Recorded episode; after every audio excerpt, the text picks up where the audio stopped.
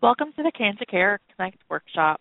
At this time, all participants are in a listen-only mode. During the workshop, you will hear from our panel of expert speakers. We will allow time for questions and comments following the presentation. Instructions will be given at that time. If anyone should require assistance during the workshop, please press star then zero on your touchtone telephone. As a reminder, this workshop is being recorded. I would now like to introduce your moderator for today's workshop, Dr. Carolyn Messner, Director of Education and Training at Cancer Care. Please go ahead.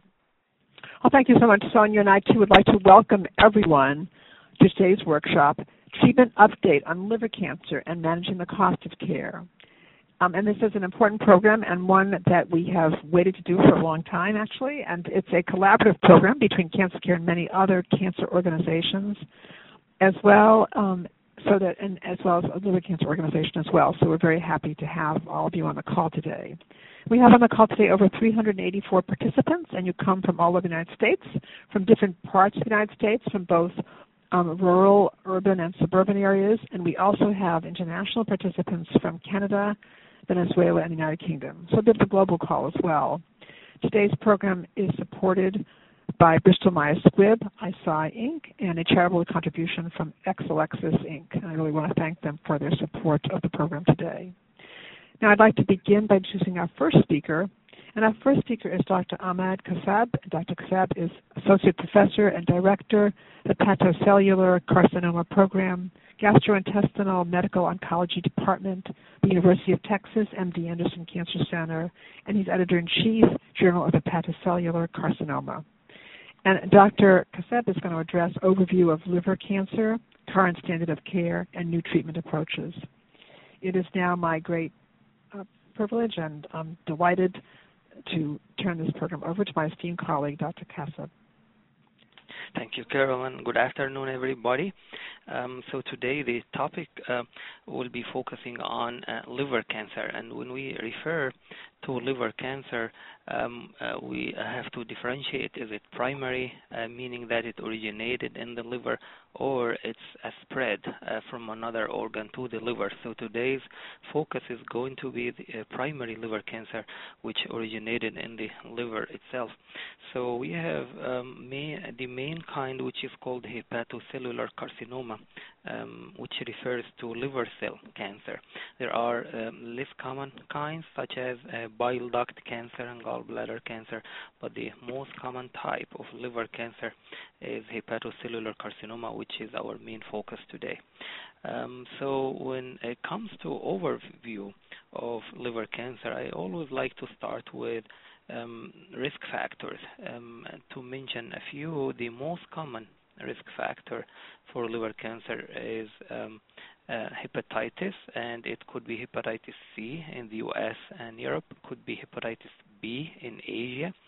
So globally, um, the most common cause for liver cancer is um, always related to hepatitis. However, in the Western world, we're experiencing a major shift um, to what we call fatty liver and metabolic syndrome, or NASH, non-alcoholic steatohepatitis.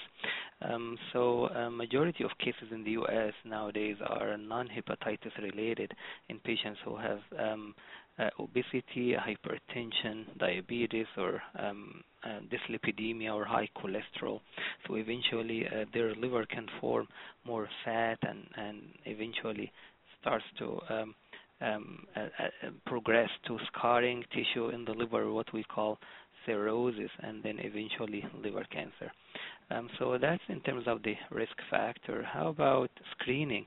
Uh, there are some guidelines that our liver specialists and primary care um, usually follow for anybody with established chronic liver disease, in particular scarring tissue or cirrhosis.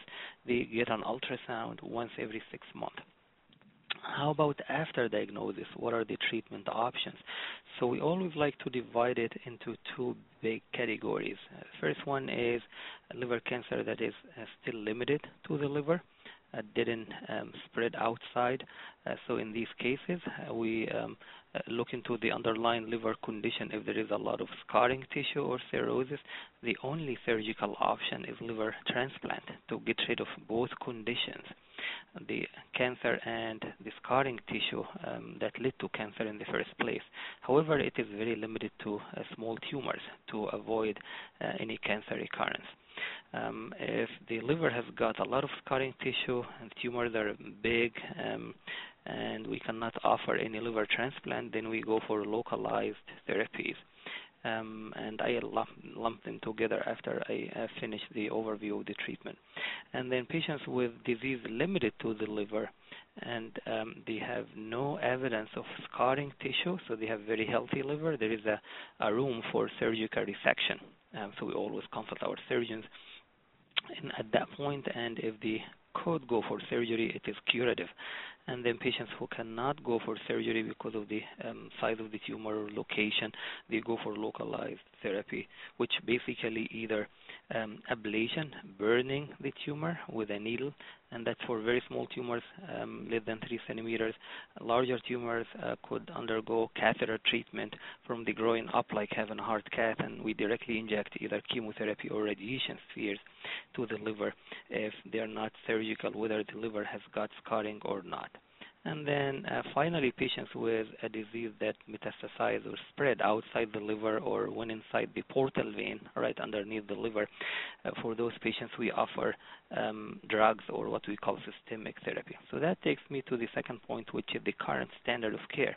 So we spoke about um, surgery, transplant, um, for limited disease in the liver, no spread, and then localized therapy for small tumors in the liver not amenable for surgery or transplant. Now let's talk a little bit about the um, systemic therapy or drugs available to treat uh, hepatocellular carcinoma. So frontline, what we call uh, frontline means that um, the uh, first line of therapy that we start with is mainly two drugs, um, Nexavar and the other drug is called Lenvima. So these are oral drugs. We call them targeted therapy and um, designed uh, to um, attack the tumors and prevent um, the blood supply from expanding the tumor. Uh, so mainly they lead to um, containing the tumor. They don't lead to cure, um, mainly stabilizing the tumor with sometimes we see some shrinkage, but that's about it. That's why a lot of patients go from front line to second line. So after they progress on these two drugs, we offer other another line of therapy, which is second line, and that's where immunotherapy um, comes to the picture. So recently, in the last year, we had two drugs, you know, approved for liver cancer with immunotherapy, nivolumab and pembrolizumab. The, um, these two drugs also uh, stabilize the tumors um, and um, they offer a better tolerance to patients than uh, the oral drugs, obviously, because they're given both as IV. And we had also some uh, more drugs approved in this second line setting, oral drugs in the form of pills. So this is the standard of care, either surgery, um, transplant for small tumors, localized therapy for small tumors not amenable for surgery or transplant, and then a systemic therapy in the form form of drugs. Um, uh, my last point um, here um, to discuss is the new treatment approaches. So uh, basically, since we only have either oral drugs or IV drugs in the space of advanced disease, we always try to push the envelope and improve the outcome by combining different drugs. So um, targeted therapy and immunotherapy, for example, and there are some nice signals um, um, shown there. So that's why nowadays we have large, decisive studies to compare the combination versus single drugs. So um, hopefully in the next year, gain access to combination drugs that can improve response and survival in our patient population.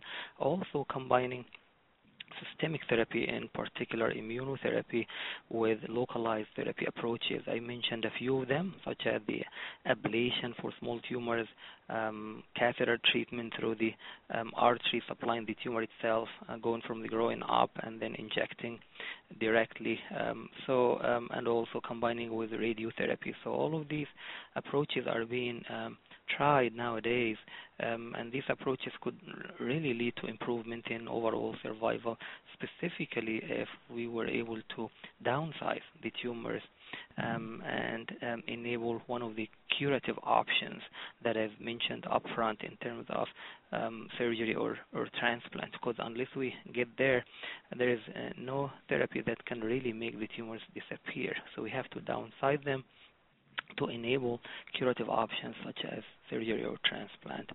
Uh, so that's where we are. Um, spoke a little bit about the overview on standard of care and where um, the future is, is, is heading. Um, and um, that will conclude my um, presentation, and uh, I will be ready for any question anytime. Oh, thank you so much, Dr. That was really wonderful, um, excellent, and wonderful setting the stage for the program today and giving everyone some of the options for treatment. So thank you. And our next speaker is Dr. James Harding. Dr. Harding is Assistant Attending Gastrointestinal Oncology Service, Developmental Therapeutic Center, Department of Medicine, Memorial Sloan Kettering Cancer Center. Dr. Harding is going to present on the role of clinical trials, controlling symptoms, side effects, and pain, and communicating with the healthcare team about quality of life, your quality of life, and any financial concerns that you may have. Um, it's my great pleasure now to turn this program over to my esteemed colleague, Dr. Harding. Uh, thank you very much, and uh, thank you for having me today. So, uh, the first area that I'll discuss are, are, clinical trials. And when we think about clinical trials, you can divide those into two major areas. Um, uh, therapeutic and non-therapeutic clinical trials. Uh, non-therapeutic clinical trials are when scientists and physician scientists are trying to understand the biology of cancer uh, and or understand um, how patients perceive their treatment or really any investigation related to cancer, including liver cancer. Uh, and often these are clinical trials where patients are approached and they're asked if they are able to donate some of their blood or uh, prior tissue from a surgery and or a biopsy with the hope of learning from that uh, and understanding the biology of cancer and ultimately its treatments. So commonly across the United States now, uh, many academic centers will have non-therapeutic clinical trials where patients may be asked to donate tissue with the purpose of trying to understand, for example, how is a particular drug working for you, or to understand the genes that are causing a liver cancer to grow. Um, these studies are generally um, uh, uh, really um, altruistic in nature and help, I think, everyone in general to understand uh, cancer treatment and, and outcomes with cancer. Uh, and so often, both patients and physicians are very encouraging to um, have patients to participate in those studies. Uh, with regard to therapeutic clinical trials, uh, this is where uh, we are investigating new treatments for cancer. Uh, and this can occur at all of the various stages of liver cancer. Uh, this can be for patients that are undergoing a transplant at an early stage, or for those that have more advanced disease that may have spread to other parts of the body. This may be looking at a new drug. And for simplicity, I'll focus on you know the latter. Um, when we think of clinical trials, we divide them into phase one, phase two, and phase three. Phase one clinical studies are when we're trying to understand how safe is a drug. We understand that it is active in models of cancer, particularly liver cancer, but we now want to understand how is the best way to give it to a patient, how is it, what is its safety profile, and what is the actual dose that we should give. And so, right now, across the United States and across the world, there are several phase one clinical studies looking to assess the safety of a variety of new types of drugs uh, uh, for patients with liver cancer. A phase two clinical study is when we understand the safety of a drug, we understand the dose of a drug, what's the best dose to give, but we want to learn more about how much activity there might be uh, for that uh, drug uh, uh, in in relationship to cancer. and once we've established some level of activity, we often move to phase three, which is when we compare uh, the new drug to what is the current standard of care. Uh, and thankfully for liver cancer, at least in the advanced and metastatic setting, there are several phase threes across the United States and across the world that are ongoing, uh, looking at, as Dr. Kaseb said, to see how the current therapies uh, can be improved with combination and or to see which therapy might be better. Uh, so, for example, a phase three study that recently completed and we are waiting for is a phase three study of nivolumab, which is an immunotherapy, versus sorafenib for patients uh, with um, uh, liver cancer that has progressed on prior uh, regional or surgical therapies or has spread so that those are not an option. That's an example of a phase three. In addition, there are several other phase threes that are ongoing. Uh, for example, currently there is a study of um, uh, of um, uh, the drug sorafenib, which is a tyrosine kinase inhibitor, versus two forms of immunotherapy, uh, uh, one being durvalumab, the other durvalumab with tremelimumab uh, in patients with advanced liver cancer. Another study is looking at Lenvima versus um, uh, pembrolizumab in the frontline setting for the same patient population. Uh, not only are these studies happening in for patients that are not candidates for surgery and or um, uh, uh, transplant, but they're also happening now at earlier stages of disease. Uh, for example, um, Dr. Kaseb is leading an important study of looking at neoadjuvant combination immunotherapy uh, for patients that are uh, uh, hopefully going to be going to surgical resection. we here have been leading a study of nivolumab with Deb for patients patients with liver limited uh, liver cancer, uh, and so on. So there is an extensive amount of, of, clinical trial activity in liver cancer. Uh, and for more information, you can contact academic centers or look on clinicaltrial.gov uh, that usually has a running list of active studies. Uh, shifting from clinical trials to symptom management, at any time during a cancer diagnosis, there may be symptoms related to the disease. Liver cancer is a little bit more complex because, as Dr. Kaseb said, often it occurs in patients that have underlying cirrhosis or liver damage. And so it's very important for a, a team of both medical oncologists and hepatologists to help manage symptoms related to cancer uh, and cirrhosis. So this might be um, excessive fluid on the body that's called edema. That may be treated with diuretics or other procedures. Um, uh, for um, other patients with liver cancer, they may have confusion, and there are medications that can be used uh, for that purpose. Uh, and finally, um, uh, there may be issues of pain or not wanting to eat, and, and, these all need to be managed, and these all need to be discussed with a healthcare provider uh, because it is quite complex.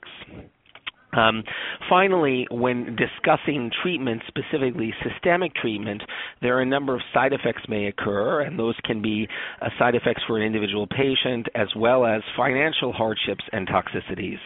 Uh, so, with regard to side effects from medicinal therapy for liver cancer, Dr. Kaseb mentioned tyrosine kinase inhibitors like lenvatinib or sorafenib. These drugs may raise the blood pressure, they may cause certain rashes reddening of the hands and feet, uh, as well as upset stomach. For all of these, there are treatments, uh, some of which are holding the drug or um, giving um, uh, supportive medications, and most of these things do work at managing symptoms. For the immunotherapeutics, there is a different class of side effects where the immune system can be activated against any part of the body. Um, and these often require holding the immunotherapy, providing steroids, or some form of immunosuppression. And so it's very important if you have or are on an active treatment for liver cancer to contact your primary doctor. Uh, and then finally, um, with any um, form of cancer therapy, there is financial side effects. These medications are very expensive, uh, and cancer care in general is expensive. And uh, uh, there are several ways to have additional support for your cancer treatment. Um, many centers do have philanthropic support to help patients support their treatment.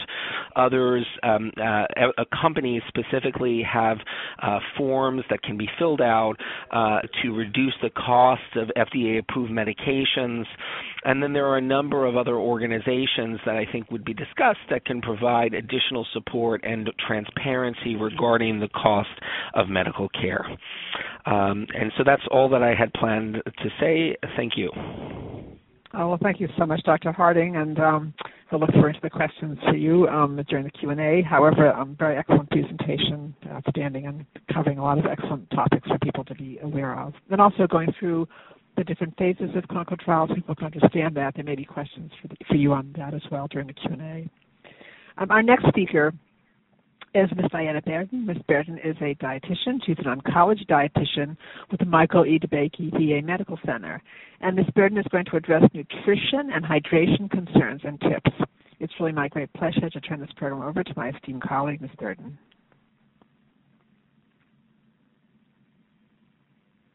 concerns in the presence of liver cancer. Nutrition and hydration are key to tolerance to treatment and provide you the energy to do the things you enjoy. Ideally, a plant based diet um, is what we want to aim for, and this is used for prevention, during treatment, and in survivorship. Um, it translates into about having two thirds of your plate from a plant based food, such as a whole grain, fruits, veggies, um, nuts, and seeds. The benefit from plant based foods is they give us several things, um, including antioxidants, phytochemicals, fiber, um, just to name a few. Uh, to get your fruits and veggies in, fresh or frozen are actually the best forms. Um, canned uh, tend to be more depleted in their in their nutritional value. Um, but the real key when we look at our plant based foods is giving a variety of colors. The color actually tells us a lot about the food. Um, the color of the food can translate to us the nutrients that it is more abundant in. Example, um, red lycopene, orange beta carotene. So the color really does um, tell us what we need to know. So the other third of your plate should focus more on the lean protein. Now, lean protein is very important um, for all uh, for uh, for everybody at all stages, but primarily with liver cancer. Um, if you have surgery, um, you may hear the team talk with you about want to make sure you're getting enough protein in. And some good sources of protein include wild caught fish. Um, this um, particular type of fish that we want to look for are the cold water fish.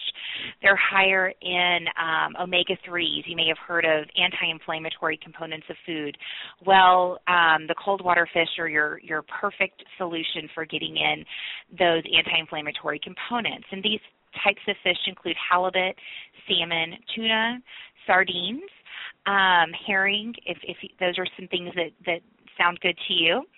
And it's fine that they're in a can. Um, a lot of patients don't realize that actually getting um, canned fish, as long as it's wild caught, is just as good as getting it from from the fish department. So poultry also falls into a lean protein, and bringing in protein from a plant-based food is also good. So bringing in peen, peas, uh, beans, lentils um, are a great a great way to get in some additional protein from a plant-based food. But the reason why protein is so important is because it's the building block for our cell and tissue um, development. And so, whenever you're healing, this is why it becomes very important. And when you have liver cancer, it's also very important because your liver is um, is in repair mode, and you want to uh, provide your body with the protein it needs to do that. Now, there might be times where taking a supplement or modifying your diet becomes part of the conversation between you and your healthcare professional. And um, it was mentioned earlier in the discussion about um, you know, appetite can be a, a challenge that patients face, um, and, and, that is very common just depending on your circumstances. Fluid restriction may also be a part of the conversation. So, again, based on your unique circumstances, um, the medical team may adjust um, components of your diet um, to best um, help you tolerate treatment and and do and do the, for the best outcomes. Now, um, supplements outside, such as herbs and um, vitamins and things like that, really talk with your healthcare team. Um, a lot of times these items aren't verified, we don't know what's in them, and we're not really sure how it'll always react with the medications you're receiving and how your liver will receive them. So anything that the doctor has not prescribed for you, definitely run it by them before you take it. It may seem benign, but it could actually um, be pretty impactful um, in the long run. Again, um, you know, hydration is also part of this um, conversation, so I don't want to forget to just mention that dehydration can actually increase um, symptoms such as nausea, fatigue. Um, being dehydrated can also leave you feeling dizzy. So fluid is important to take throughout the day. And fluid is anything that's liquid at room temperature. And most patients um, who are not on a fluid restriction need between 8 and 10 8 ounce glasses of fluid a day. But again, based on your unique needs, um, your team may um, guide you more specifically um, based on what your needs are. Um, always remember if you're experiencing side effects, um, struggles with foods, intake, appetite, keep a log, um, communicate with your healthcare team. Seeing what you're experiencing on paper for the practitioner can help them um, best formulate a way to help support you. And so I'll always take notes if something doesn't seem right or if there's a change. A dietitian is available. They can we can provide you with the energy um, recommendations, calorie, protein recommendations, diet changes um, to help meet your needs during this time. Um, with that, I'm going to end my, my portion and thank you for allowing me to be, to par- be a part of today's workshop. I'm going to pass the line back over to Carolyn. Oh, thank you so much, Diana. That was really wonderful. Thank you so much. Um, and uh, lots of good information. And I there are always questions for you during the Q and A. So um, thank you. Um, and our next speaker is Ms. Marie Rodriguez. Ms. Rodriguez is an oncology social worker. She is director of patient assistance programs at Cancer Care.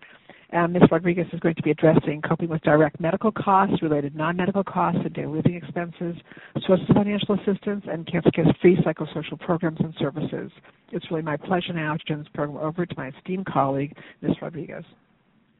Thank you, Dr. Messner. It is a pleasure to be able to speak to you all today. Um, cancer is a very expensive illness, as Dr. Harding mentioned. For people without insurance, the direct medical cost can be a serious obstacle to obtaining care. But even for those with insurance, most are unprepared for the out of pocket expense of their cancer treatment. Some of these costs can include direct medical costs, which include doctor's fees, hospital charges, and medication costs which may or may not be covered, even if you have health insurance. For example, many people find that their insurance provides only limited coverage for prescription drugs. Oftentimes, this is discovered when insurance is needed most when there's a diagnosis or a medical issue that arises and you are in need of coverage. This is why knowing your insurance plan is very important. Understanding ahead of time which treatments and medical services your insurance covers and whether you are still responsible for any out of pocket expenses is crucial. A good first step is to contact your insurance company using the telephone number found on the back of your insurance card. If your insurance denies a claim, please visit the website healthcare.gov. They have an excellent guide on how to dispute claims. Generally, they discuss two types of appeals an internal appeal and an external review. An internal appeal is where your claim has been denied or your coverage canceled and you have to you have the right to an internal appeal, asking the insurance company to conduct a full review of its decision. An external review this is where you have the right to take your appeal to an independent third party for review which means your insurance company no longer gets the final say over when to pay a claim. Staying on top of medical bills is another important task. The consequences of medical debt are staggering and unfortunately all too common. Medical debt can be a major burden and a source of continuing stress for many living with cancer. If you find yourself getting behind on paying medical bills, there are resources that may be able to help. One of them is the Patient Advocate Foundation. They have case managers that can provide guidance and support and can intervene on your behalf regarding medical debt. You can call them at 1 800 532 5274 or visit their website at www.patientadvocate.org. Another source of support when having issues with your insurance is your hospital's financial department. They have experience in dealing with the insurance companies and are the only ones that can help you if you need to pay. They can help you estimate what monthly amount you will be able to pay. At times can locate some charitable charitable programs that will help you. Also, it is very important that as soon as you start experiencing financial issues related to your diagnosis, that you can discuss this with your medical team to ensure that a lapse in treatment does not occur as a result. They can also help you navigate these issues and refer you to the hospital social worker or financial navigator at your institution. It is important to know where to turn if you are being contacted by collection agencies due to outstanding medical bills. There is a website that you can visit where you will be able to direct you to programs within your state that may provide you with legal free legal programs, information and forms specific to your state. To find out further, you can visit www.lawhelp.org. On top of the direct costs, you may find yourself also dealing with related non-medical costs, and these include the cost of transportation to and from treatment, over-the-counter medications, home care and medical devices or supplies, which can add up. These costs are usually not covered by health insurance and must be paid out of pocket. Daily living expenses may also be affected, which include the cost of food, child care, housing, utilities, and other daily living expenses, which may suddenly become more difficult to pay if a person with cancer or a caregiver needs to stop working. Please know that if you're encountering any financial hardships, that there are organizations that can help you. Some great resources to find local organizations that help based on your location and type of cancer can be found in the Patient Advocate Foundation. They have a national resource guide which can be found at their website www.patientadvocate.org. So, as well as the National Resource Guide, there's also the searchable database that the American Cancer Society has. And basically, it's a wonderful searchable database that you can utilize simply by going to cancer.org or calling their 800 number at 1 800 227 2345. Within the American Cancer Society searchable database, you input your zip code, type of cancer, and a keyword, and they will direct you to local or national organizations that may be able to help. Now I will briefly review Cancer Care and its programs and services. Cancer Care provides free individual and group support to anyone affected by cancer. Cancer Care's cancer focused emotional support is available in English and Spanish and centers on the emotional and practical challenges that arise from cancer. Oncology social workers provide short term, strength based emotional support and may also assist in locating practical assistance, including community resources. They're a great resource to call on if you are experiencing any of the hardships we discussed today. So, some of the services that are provided are, as I mentioned, counseling. They're offered in person and telephone to the patients, caregivers, newly bereaved, in person at our local offices, and children as young as five. Cancer Care Oncology social workers can help you with many different issues. Some would be provide cancer focused support, help reduce feelings of anxiety and distress as a result of the financial stress, help increase feelings of hope and empowerment, assist you in learning new ways of coping, help you improve communication with your medical team and loved ones, provide you with practical information about treatment, and provide you with resources in your community. We also have many different support groups which are offered in person, telephone, and online on a 12 week cycle. You must be screened and register in order to participate. We also offer Connect educational workshops, such as the one we're currently on. We have publications available online, a vast amount, and you can download and print free of charge. And we have a financial assistance program in which we offer limited financial assistance for things such as transportation to and from treatment, home care, child care. We have various different community programs which can all be found and listed on our website. In order to apply for any of our programs, please call our Hope line at 1 800 813 4673 or visit our website to get more information on how we can help you at www.cancercare.org. Thank you. I now turn the program back to Dr. Messner. Oh, thank you so much, Ms. Rodriguez. That was really outstanding. Thank you very much. And um, we now do have time for questions, um, and so um, we're going to try to take as many of your questions as possible. Um, and I'm going to ask Sonia to explain to you how to queue up for questions. And um, if we don't get to all your questions at the end of the call, I'll tell you how to get your questions answered. But let's see how well we can do now. Uh, Sonia? Thank you. Ladies and gentlemen, if you would like to ask a question, please press star then one on your touchtone telephone. If your question has been answered or you wish to move yourself from the queue, you may press the pound key. Those of you on the web may submit questions by clicking Ask a Question. Again, ladies and gentlemen, to ask a question, please press star then one. I have a question from one of our online participants. Um, and um, so the question is for um, Dr. Um, Kaseb. Um, can you repeat the second line of treatment names of drugs, please? Sure. So um, let's start with immunotherapy. So two drugs are approved second line uh, for uh, hepatocellular carcinoma by FDA. The first one is called Opdivo, O-P-D-I-V-O, and the other one is Keytruda, K-E-Y-T-R-U-D-A. And then there's um, um, a couple of other drugs um, that are also getting approved um, very soon.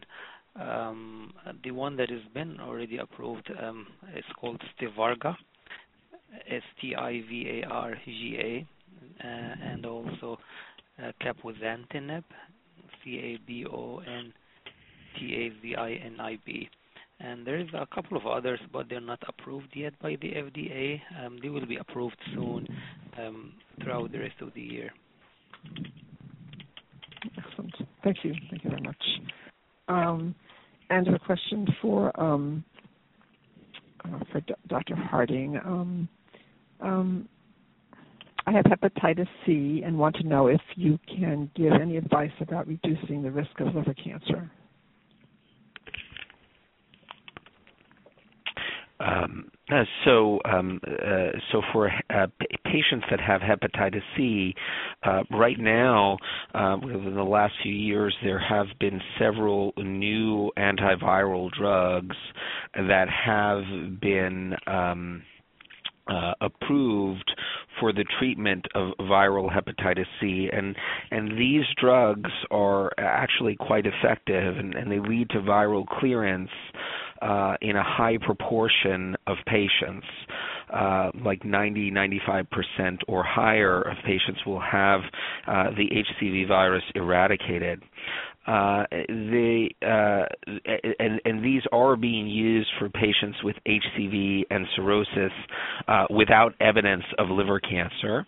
Uh, it's unclear uh, if clearing the virus will ultimately improve cirrhosis, and it's unclear if this will ultimately reduce the risk of liver cancer. And more information is required on that front for sure. Um, it, it is um, uh, it is clear, though, that for those patients that do have a high risk of liver cancer, namely cirrhosis uh, uh, and and and and, and uh, etiologies like HCV or HBV, uh, there are some data to screen for liver cancer um, with uh, ultrasonography and cross-sectional imaging. Uh, and the way to find out more about that would be to meet with a hepatologist that focuses uh, in that space. Thank you. Thanks. Um, and um, another question. Um, so um, this question for Dr. Kaseb. Um, long-term alcohol abuse increases the risk of liver cancer. At what consumption level does alcohol become a serious risk factor? So, um, from the epidemiology standpoint, there are some studies that looked into that, and um, they um, they have different cut points. You know, they characterize how many grams of alcohol, and then you have to calculate. You know, depending on your drink, um, whether it's beer, or alcohol, or you know, or wine. You know, in terms of how much percentage and, and also how much volume are you drinking. In general, it's between you know 20 to 40 grams of alcohol a day, but um, differs from um, um, one ethnicity to uh, to another.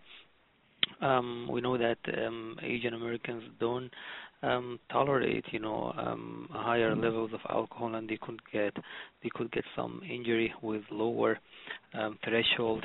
So it really depends on the specific situation, gender, and ethnicity. Um, but it's a good discussion to have with your with your primary care physician for sure. Excellent, thank you. Um, and this question um, for Dr. Harding. Um, is it true that children can sometimes contract hepatitis B infection from prolonged contact with family members who are infected? Should I worry about my children getting liver cancer? Um, should I worry about my children getting liver cancer? Uh, so, uh, you know, I guess the question really um, to ask uh, specifically would be a pediatrician. Uh, so, for children and um, you know their their their their their treatments and, and, and and essentially um, their vaccination schedule, a pediatrician would really be able to answer that question. In the United States, it's routine that children are vaccinated for hepatitis B, uh, and there is, you know, a well-established paradigm for that. So most children in the United States are naturally immune to hepatitis B, uh, and and so I think if there is a concern about vaccinations and you know hepatitis and viral hepatitis, the best place to ask would really be, uh, I, I think, the primary pediatrician. Excellent, thank you. Um, um, do we have um, another question? Um, I, uh, requesting actually, um, this would be for Dr. Harding, um, a review of some of the clinical trials for liver cancer that are available now. Well, I mean, I, and I think uh, you know that this is um, it's you know great um, to see so many potential clinical studies that are open for liver cancer, uh, and you know there are uh, probably hundreds of studies that are being run at various stages for liver cancer, phase one, two, and three, and a number of centers, as I said, have uh, non-therapeutic clinical trials. And I think in the context of this discussion, it's hard to really talk about all of the the ongoing studies.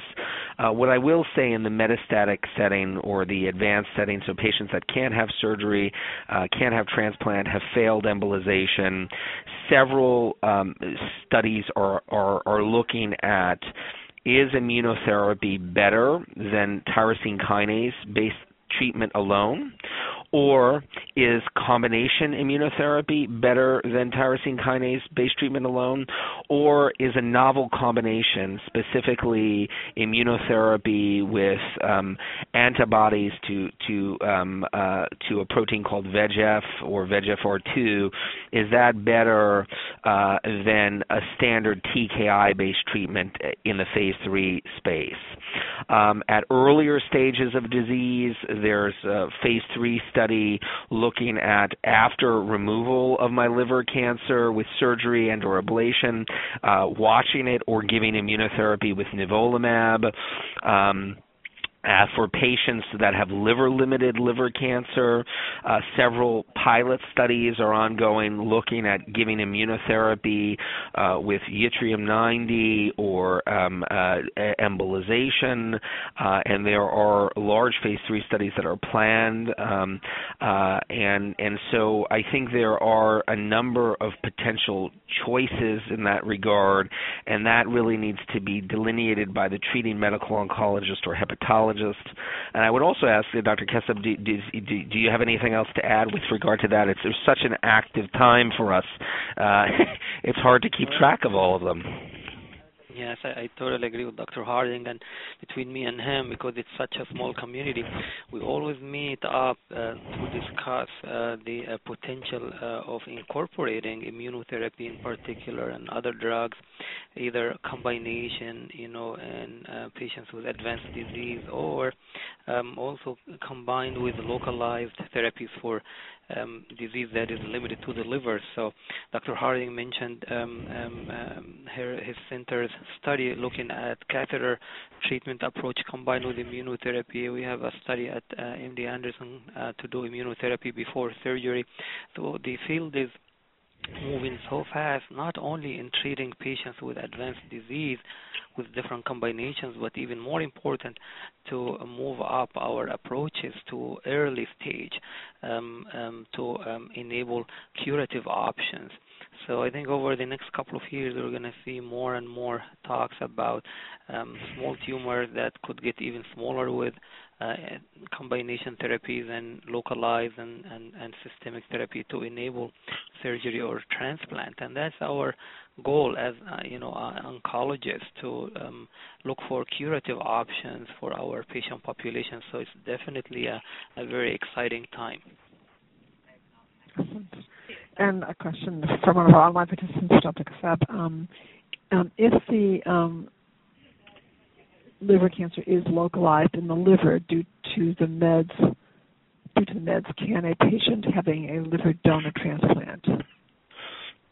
Yeah, good question. So, um, very few centers in the United States offer living donor transplant um, because it is not as straightforward. There, uh, uh, there are some associated complications um, um, because the the patients don't get the whole liver; they get part of the liver, and uh, uh, they connect artery to artery and bile duct to bile duct. So sometimes there is there are some issues with healing and leakage and all of that. So um, um, very few centers around the United States do it, and even those who do, they still um, um, go by the same guidelines almost um, uh, for the um, orthotopic or in deceased donor transplant. So the tumors have to still be small; they cannot be outside the liver, because um, we really don't want to get into this scenario where the patient, you know, get gets the new liver, whether it's from living donor or deceased donor, and then uh, low immunity setting, and then the cancer comes right back and becomes even more aggressive. Thank you. It's wonderful questions, a wonderfully informed audience here, and wonderful speakers as well. This is so terrific. Um, so, um, so the question is, um, and this one is for Dr. Harding: Is cirrhosis of the liver the same as liver cancer? I'm sorry. Could you repeat that? Oh yes. Um, is cirrhosis of the liver the same as liver cancer? No. Oh no. So um, so so cirrhosis uh, and liver cancer are not the same. Cirrhosis refers to scarring of the liver, uh, and scarring of the liver can happen because of a variety of medical illnesses. Uh, so, for example, as Dr. Kaseb mentioned, viral hepatitis, hepatitis C, and hepatitis B. These are viruses uh, that people can contract, and uh, they can inflame the liver and cause scarring of the liver. A certain amount of alcohol consumption can cause scarring of the liver. Fatty liver disease can cause scarring of the liver, and then there are a number of other rarer conditions that can cause scarring of the liver. And cirrhosis um, may mean that someone is otherwise completely normal, uh, uh, but they have imaging or a biopsy that shows their liver is scarred. Uh, but sometimes when someone has cirrhosis, they can have problems as a result of not having a, a good liver function. So, so they may their body might not handle fluid well. Uh, they may develop a, a backup of fluid on their body that's called edema and ascites. They can develop confusion. They could develop weight loss uh, and they can develop a number of complications related to cirrhosis. One complication of cirrhosis is that it can increase the risk of liver cancer or hepatocellular carcinoma, uh, or primary liver cancer, or hepatoma. Uh, so, uh, liver cancer, primary liver cancer, can occur uh, when somebody in a normal liver, when someone has no evidence of cirrhosis, but that's relatively rare. More often, uh, liver cancer occurs in the background of cirrhosis. Excellent. Um, thank you. Um, so, um, a question from uh, one of our, uh, partic- of our online participants. Um, what are the, so this would be for um, Dr. Um, Kaseb. What are the risks and side effects of surgery on my liver to remove tumors? Uh, can you repeat that again, the last part? Yes, I'm sorry. What are the risks and side effects of surgery on my liver to remove tumors? All right. Yeah, good question. So, in general, uh, liver surgeons are very um, highly specialized. So, um, so the risk um, is is really minimal. It's not um, a very high risk in good hands, and most of the liver surgeons are linked to major academic centers. Um, so that's why um, I would consider it as a low risk surgery if the patient is deemed um, surgical. Then they of course meet with them to discuss um, all the risk involved. But based on my experience, and Dr. Harding also can weigh in, um, our liver surgeons everywhere around the United States are very experienced, and we haven't heard about any increased risk of complications, uh, in particular um, for liver cancer, more than any other um, disease site. Dr. Harding, do you want to add to that? No, I, I think that um, you know I, I agree with those comments. And in general, you know, uh, if you you know have a, a liver cancer that may be entertained with you know removal of the liver, I think it's best to consider uh, evaluation at, at a transplant center or a center that specializes in removal of tumors of the livers. You know, it, it's very important to have that multidisciplinary review. Thank you. And this looks like a bit of a, um, a piggyback on the other question, but a little bit different. Um, what is the so Dr. Harding? What is the prognosis after a liver transplant? Even if it cures the liver cancer, doesn't the patient still have hepatitis C? Uh, well, so you know, liver transplantation. You know, I think when you look at it across the United States, um, I mean, for for all of the patients that have liver cancer, which is about like 40,000 cases, something like this, maybe one to 2,000, you know, people per year will have a transplant for liver cancer. Uh, and in general, as Dr. Kaseb said, when one has a liver transplant, um, the idea is to get rid of the cirrhosis uh, as well as to get rid of the liver cancer. And the survival, you know, data at a year is very good for those patients that have had a liver transplant for liver cancer that is within what's called the Milan criteria, um, uh, and then there are some extended criteria that are being used. So, um, yeah, I, I, I, in general, the the prognosis is is good for patients that are having um, uh, liver uh, transplant for tumors that are within the criteria. There's a lot of investigation now uh, as to how much liver cancer is um, is uh, how much is the right amount, uh, and there are some instances where someone may have a tumor that's out of the criteria, but it can be shrunk down with embolization or other treatments, and, and, and then they may be able to go for transplant. Thank you. Thanks.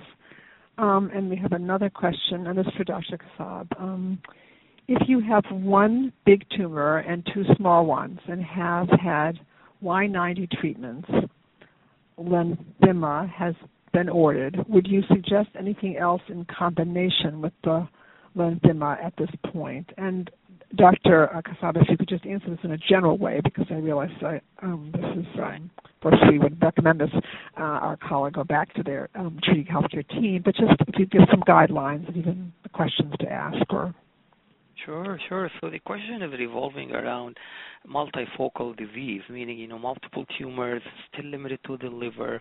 I have to assume there is nothing outside the liver into into the portal veins.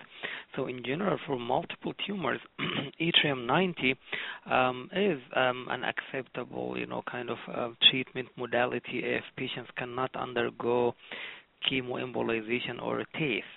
So for other audience who really don't know the difference between both, basically both of them are in um, catheter treatment inside of the liver. One injects chemotherapy inside the tumors directly. It's called TACE. The other one injects radi- radiation beads, and the radiation beads are named yttrium 90 or Y90.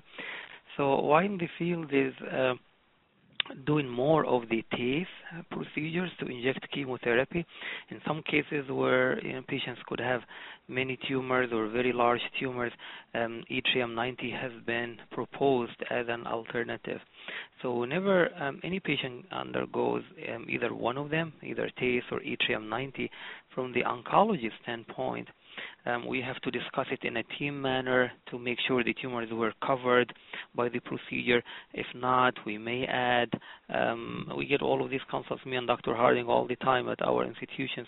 Then we may add some drugs, you know, to go wherever blood goes and address the rest of the tumors that were not treated.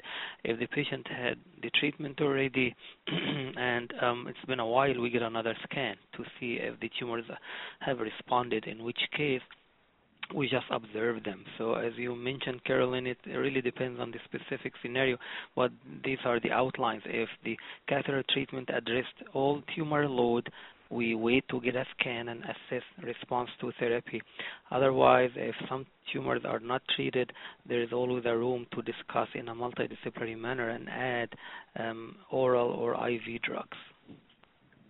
Excellent, thank you. Um, and a question for um, Ms.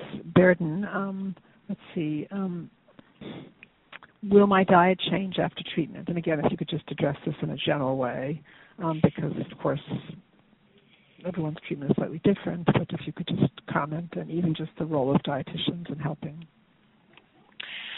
Um, yeah, just like Carolyn said, it's very independent. Um, for each patient as they go through it because each patient presents with different circumstances and also um, experiences treatment um, in their unique way and, and, runs into their own challenges along the way. Um, but in general, um, you know, the ideal situation is being able to tolerate um, a balanced diet throughout your treatment. Um, like I mentioned earlier, there might be times where modifications can be made and need to be made during treatment. Sometimes those do last beyond the treatment, um, just depending on the patient's um, comorbidities and response to therapy. So um, the best thing to do is work with your healthcare team on this, um, see what your unique needs are, and um, based on the treatment you're having, some challenges you uh, potentially might be facing. Excellent. Thank you. Well, this has been an extraordinary call. I know we could go on for a good part of the afternoon with all the questions we have still haven't been answered, but we we do have to end at some point, and so um, I'll conclude. Um, so I do want to thank our speakers. First of all, they've been extraordinary, and so although they can't hear us applauding, we are applauding them. And also, um, I want to thank all of our participants, um, particularly our online participants, who asked really asked a lot of good questions um, and really helped to um, expand the call and, and some of the um, concerns that you each may have. So I did say that if we didn't get your question, I'd give you some suggestions of how to get your questions answered. So of course, the first thing, of course, is your healthcare team. We never want to um, sidestep them. They actually, of course, know the most about you. So I do recommend that you, even those who asked questions today, please take them back to your healthcare team um, and ask them the question again. Sometimes your role play if you're asking the questions of your healthcare team. They do need to know what your questions are, of course. But I know you all like to go to credible sites to ask questions. And so um, I often recommend also the National Cancer Institute as a, a reputable space to go to for your questions. Um, it has an 800 number and also has a website. Um, and what's neat about their website is that it actually has a live chat feature so that anywhere anyone from anywhere in the world can go to that website. Um, it asks for it says live chat or do you want help now? And if you click on that yes, um, it, they will ask one of their information specialists comes up, the little box comes up, and you can post your question, and then they will go through their database and get you answers to your questions, and really continue a dialogue with you online about that. So that can be very helpful to many of you as a resource. Now, in addition, um, of course, if you would like to pursue some supportive counseling services from Cancer Care, um, um, take advantage of any of the programs that we have here, you can contact Cancer Care, um, speak to one of our oncology social workers, visit our go to our Hope helpline, um, our Hope line, and actually um, as well as visit our website. Now, at the conclusion of the program today, you're all going to be getting an evaluation form. Actually, probably tomorrow you'll get the evaluation form. And the evaluation form will not just be an evaluation form of the program, but also will give you all the resources that the speakers mentioned, the, the, the resources I've given just now, but also um, Ms. Rodriguez's resources, any of the resources the doctor mentioned in terms of clinical trials, all of that will be available to you um, in addition to all of the collaborating organizations as well. So you really will have a cornucopia of places to contact um, for further help with your questions. Um, again, I want to thank you all for your participation today, and I want to wish you all a very fine day. Thank you all. Ladies and gentlemen, thank you for your participation. This concludes the workshop, and you may now disconnect. Everyone, have a great day.